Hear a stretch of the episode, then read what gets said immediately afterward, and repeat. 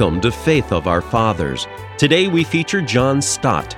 In 2011, the evangelical world lost one of its greatest spokesmen, and I have lost one of my closest friends and advisors, said Billy Graham, paying tribute to the Reverend John Robert Walmsley Stott.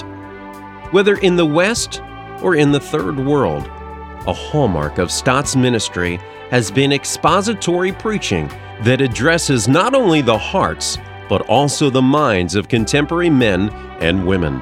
Today's message is The Cross and Christian Discipleship.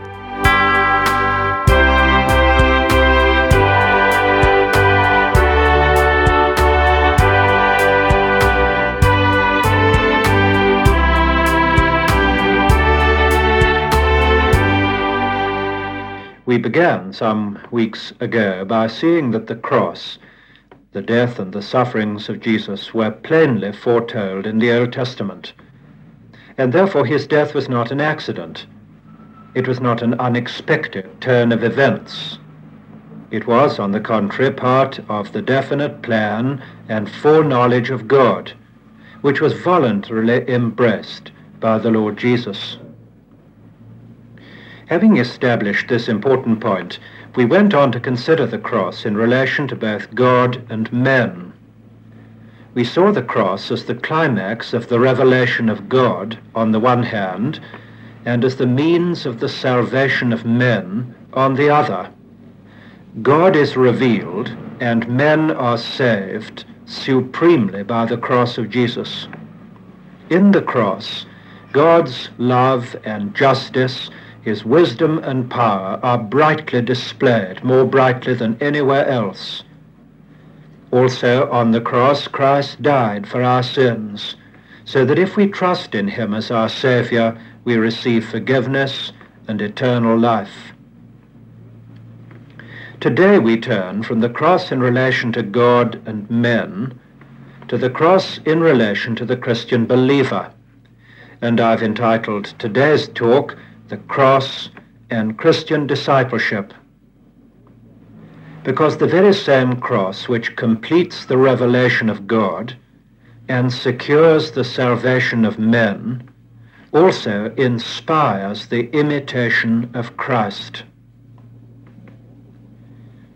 Let me take as my text the 9th chapter of the Gospel of St. Luke, verses 22 and 23. Luke 9, 22 and 23.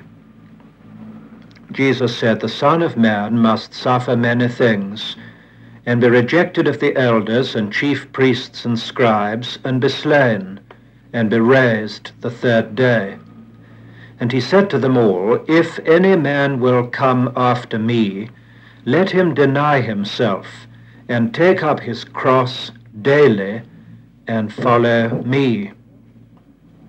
Here, for the first time in his public ministry, Jesus predicts his sufferings and death, and immediately adds that if any man would come after him and be a Christian disciple, it'll mean taking up the cross and following Jesus to death. It is of the very greatest importance to see that in the teaching of Jesus, discipleship means death.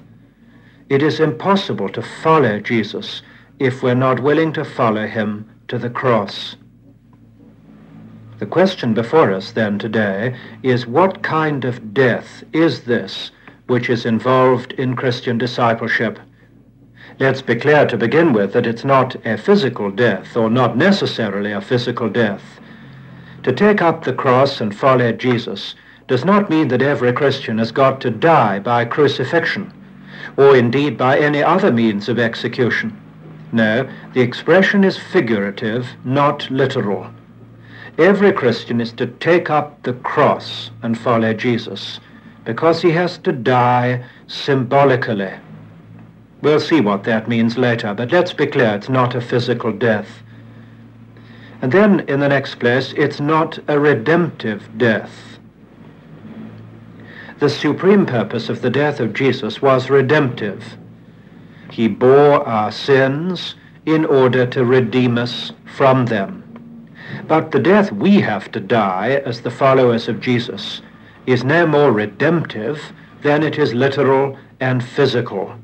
It has no redemptive value for ourselves or for others. We cannot redeem ourselves, we cannot redeem others by the death we have to die in following Jesus. Let me put it further in this way. The cross of Christ, according to the prayer book, was both a sacrifice for sin and also an ensample of godly life. That is, it had these two meanings, a sacrificial or redemptive meaning and an exemplary meaning on the other hand. The sacrifice for sin in the death of Christ was his alone. We can neither share it nor offer it. The example of godly life, however, which is seen in the cross, is for us to imitate.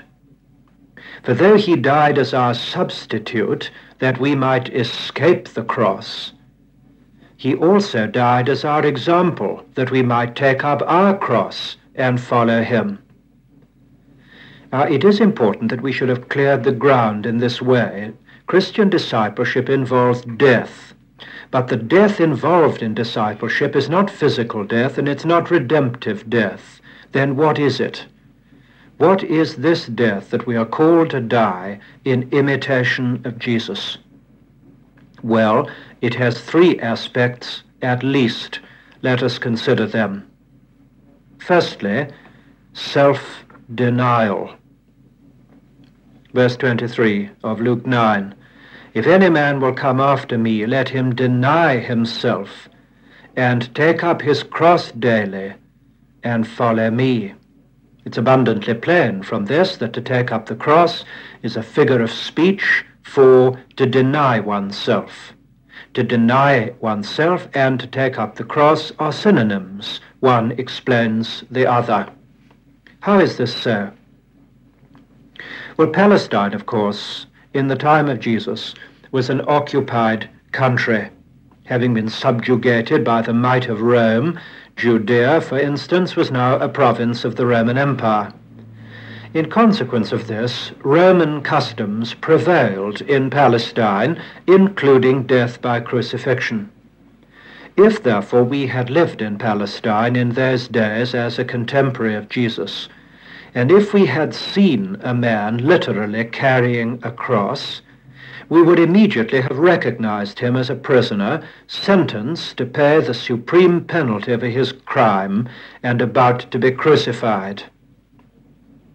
Sir Professor Sweet, in his commentary on St. Mark's Gospel, writes that to take up the cross is to put oneself into the position of a condemned criminal on his way to execution. This is the metaphor, the readily intelligible metaphor, which Jesus used for self-denial. Self-denial, therefore, is not just giving up sweets or cakes or cigarettes or alcohol for Lent, or it may include those things and other things beside, but that is not the meaning of self-denial. To deny oneself is not to deny things to oneself at all. It is to deny oneself to oneself. To deny oneself is to adopt towards oneself the attitude that Peter adopted towards Jesus when he denied him. What did he do when he denied him? Well, he disowned him. He repudiated him.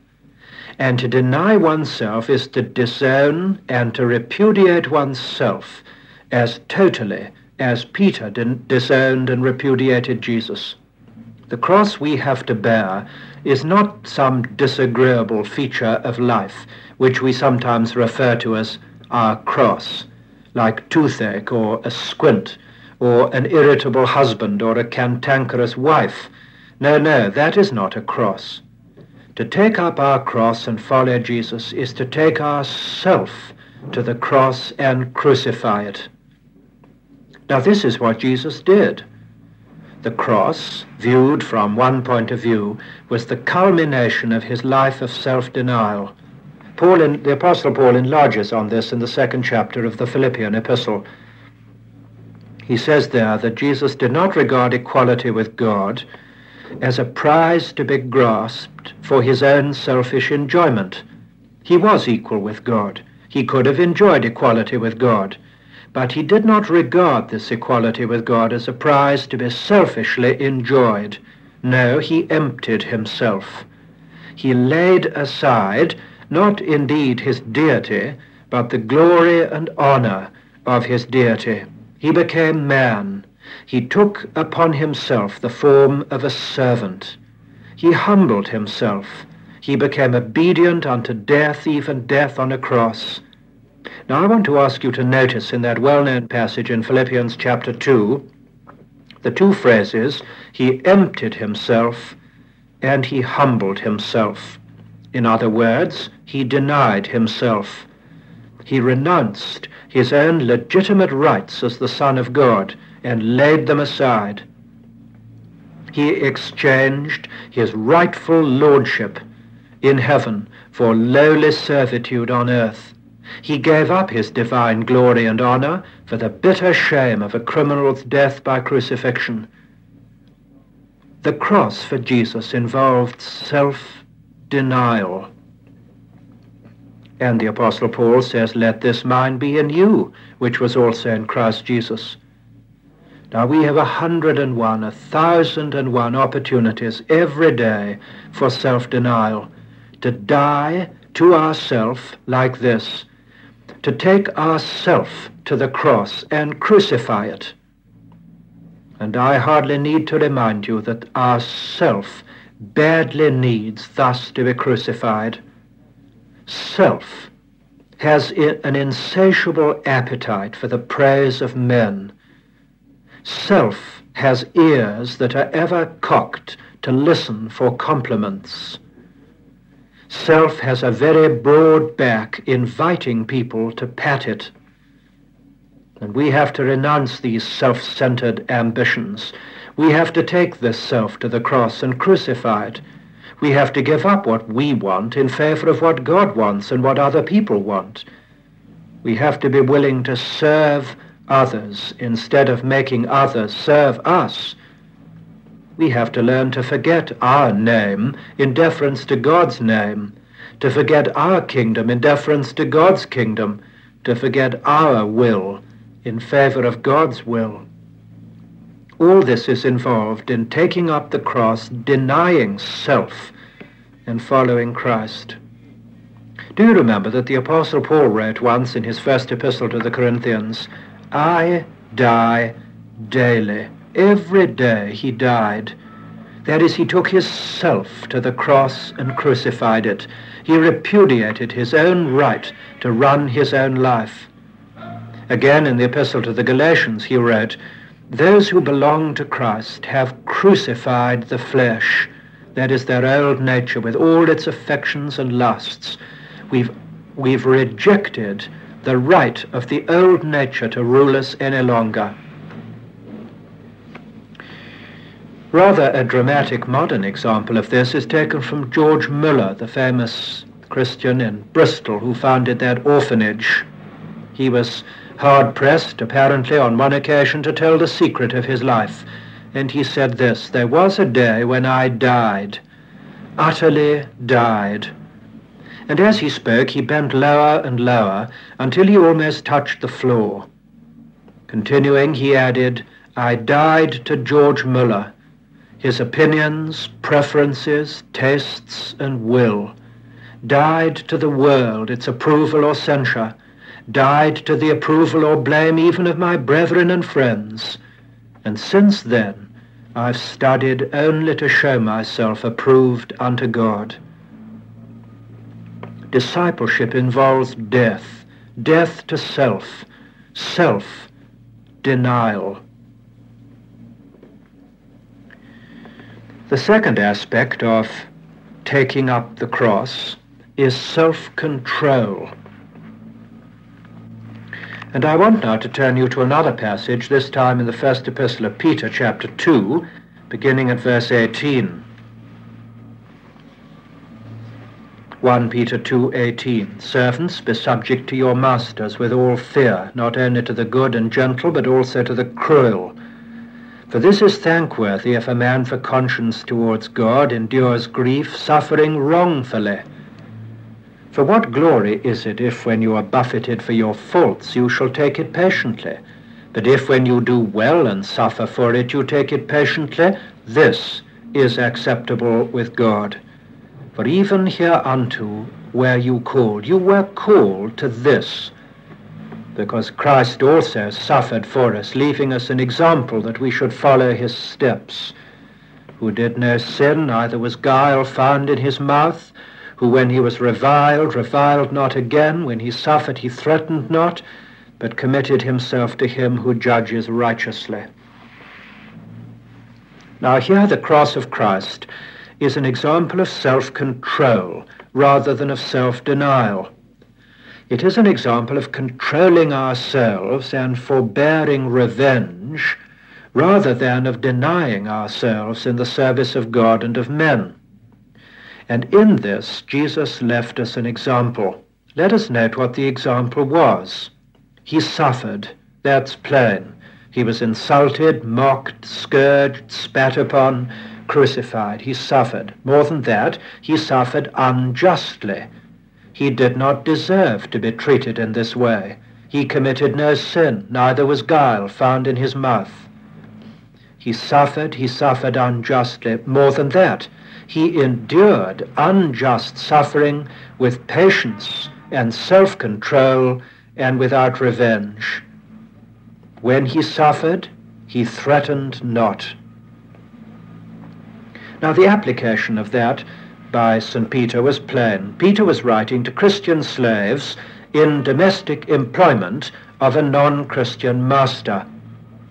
If they were beaten, not because they'd done wrong and deserved it, but simply because they were Christians, although they didn't deserve it, Peter says they were to take it patiently. They were not to take revenge, they were not to retaliate, they were not to be bitter, they were not to be resentful. They were to follow the example of Jesus and to suffer unjustly with patience. And Peter says, to this you have been called. This is part of the Christian calling. It's part of the Christian vocation. What is? Not just to suffer, but to suffer unjustly. And not just to suffer unjustly, but to bear it patiently. People do wrong to us. They're unkind or rude or mean or nasty to us. We've done nothing to deserve this treatment. It's unfair, it's unjust. And we're tempted to resentment or revenge, to harbor a grudge in our mind against them or to hit back. We long to get even with somebody who's tricked us or slighted us or ill-treated us. But still the call of Jesus comes to control ourselves, to follow in his steps, who suffered unjustly, yet patiently, and renounced all thoughts of revenge. This too is involved in taking up the cross and following Jesus. Self-denial, self-control. The third aspect of taking up the cross is self-sacrifice. The cross of Jesus Christ is a pattern, not just of self-denial and of self-control, because these are negative virtues. It is also a pattern of the positive grace of self-sacrifice. To deny oneself to oneself is good. To control oneself and forbear revenge is better. But to give oneself to others in humble, loving service is best of all. This is involved in taking up the cross to follow Jesus. It's significant to notice that the criminal, under Roman occupation in Palestine, the criminal was compelled to carry his cross to the place of execution. He was obliged to do it. The cross was laid upon him. He couldn't escape it. But we, like Jesus, are to take up our cross freely and voluntarily in self-sacrifice. And in order to enlarge on this meaning of the cross and taking up the cross, I want to bring you another passage, and that is the first epistle of John, chapter 3. 1 John 3, and let me read verse 16. We're going later to look at other verses here, 17 and 18, but let me read you 1 John 3:16. Hereby perceive we the love of God. You notice the words of God in the Authorized Version are in italics. They're not there in the Greek, and we should rather translate with the Revised Standard Version, hereby perceive we love. That is, this is how we come to know the meaning of love, because he laid down his life for us, and we ought to lay down our lives for the brethren. According to this verse, the teaching of this verse, the meaning of love is self-sacrifice, self-giving. Hereby perceive we love, because he gave his life. Love is self-giving. And since our greatest possession is life, the greatest love is in the laying down of our lives. Now, just as the essence of hate is murder, so the essence of love is self-sacrifice. These are opposites. Murder is the taking of another man's life. Self-sacrifice is the laying down of our life. And this is what Jesus did. He laid down his life for us. And we are to do the same. The cross to Jesus meant self-surrender to the utmost. To take up our cross will mean no less for us. Ephesians 5:2, walk in love, as Christ loved us and gave himself up for us. Oh, not that we're all called to give our lives physically for others. There are many other forms, many lesser forms, but true forms of self-giving apart from the supreme sacrifice of death. Let me go on now in 1 John 3:17. Whoso has this world's good, and sees his brother have need, and shuts up his heart of compassion against him, how dwells the love of God in him? My little children, let us not love in word or tongue, but in deed and in truth. In other words, love sees a person's need and seeks to alleviate it, however much it costs. Love gives food to the hungry, shelter to the homeless, help to the destitute. Love befriends the friendless and the lonely. Love serves the aged, visits the sick, entertains the stranger, cares for the mentally disturbed. Love ever gives, forgives, outlives, and ever stands with open hands, and while it lives, it gives. For this is love's prerogative, to give and give and give. All this is involved in taking up the cross, because all this is self-sacrifice. Mind you, I think I need to add that this giving, the giving of money and help and time and so on, if it is true love, it's going to be self-giving. Because it's quite possible to give money and food and time to the needy and yet withhold oneself. But the giving of money and food and time are of value only if they are symbols of the giving of oneself. Such self-giving is always inconvenient, and it's often actually painful. But to take up the cross and follow Jesus is always painful. Let me conclude. This is the revolutionary ethic of the cross of Christ. This is what his cross meant for him. And this is what our cross is going to mean for us if we take it up and follow Jesus. This is the meaning of Christian discipleship. There is no discipleship without death. There is no true Christian discipleship without taking up the cross and following Jesus. Oh, but you say, this is an impossible standard. This is an unattainable ideal. Yes, you're quite right, it is. For what is natural to us in our fallen human nature is self-will. How can we practice self-denial? What is natural to us is self-indulgence. How can we exercise self-control? What is natural to us is self-preservation. How can we give ourselves in self-sacrifice? Self-denial, self-control, self-sacrifice, none of these is natural. They are contrary to our fallen human nature. Then how can we practice them? Well, let me answer your question in two ways.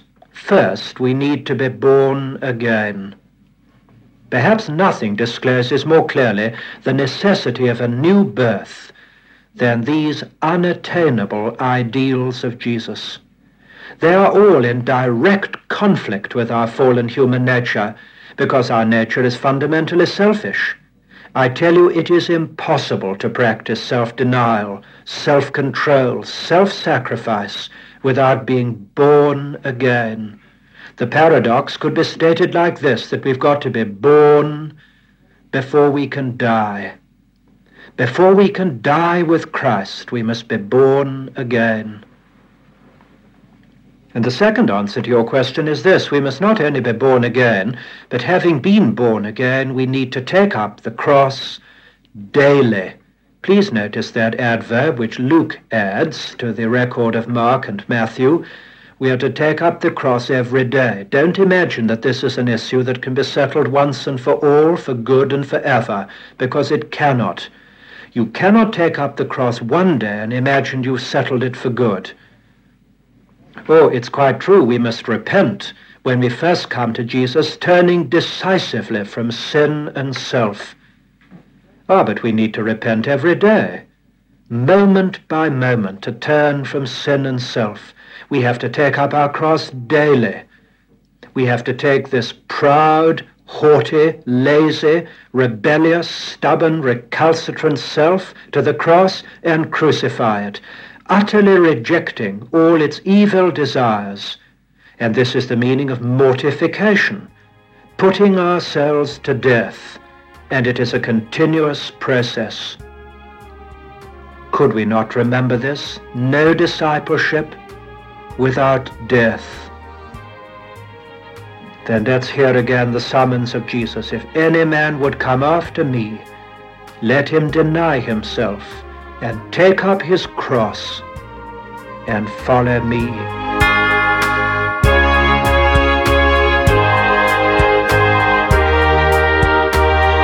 You've been listening to John Stott. Listen to Faith of Our Fathers each Sunday to hear more great 20th century preachers.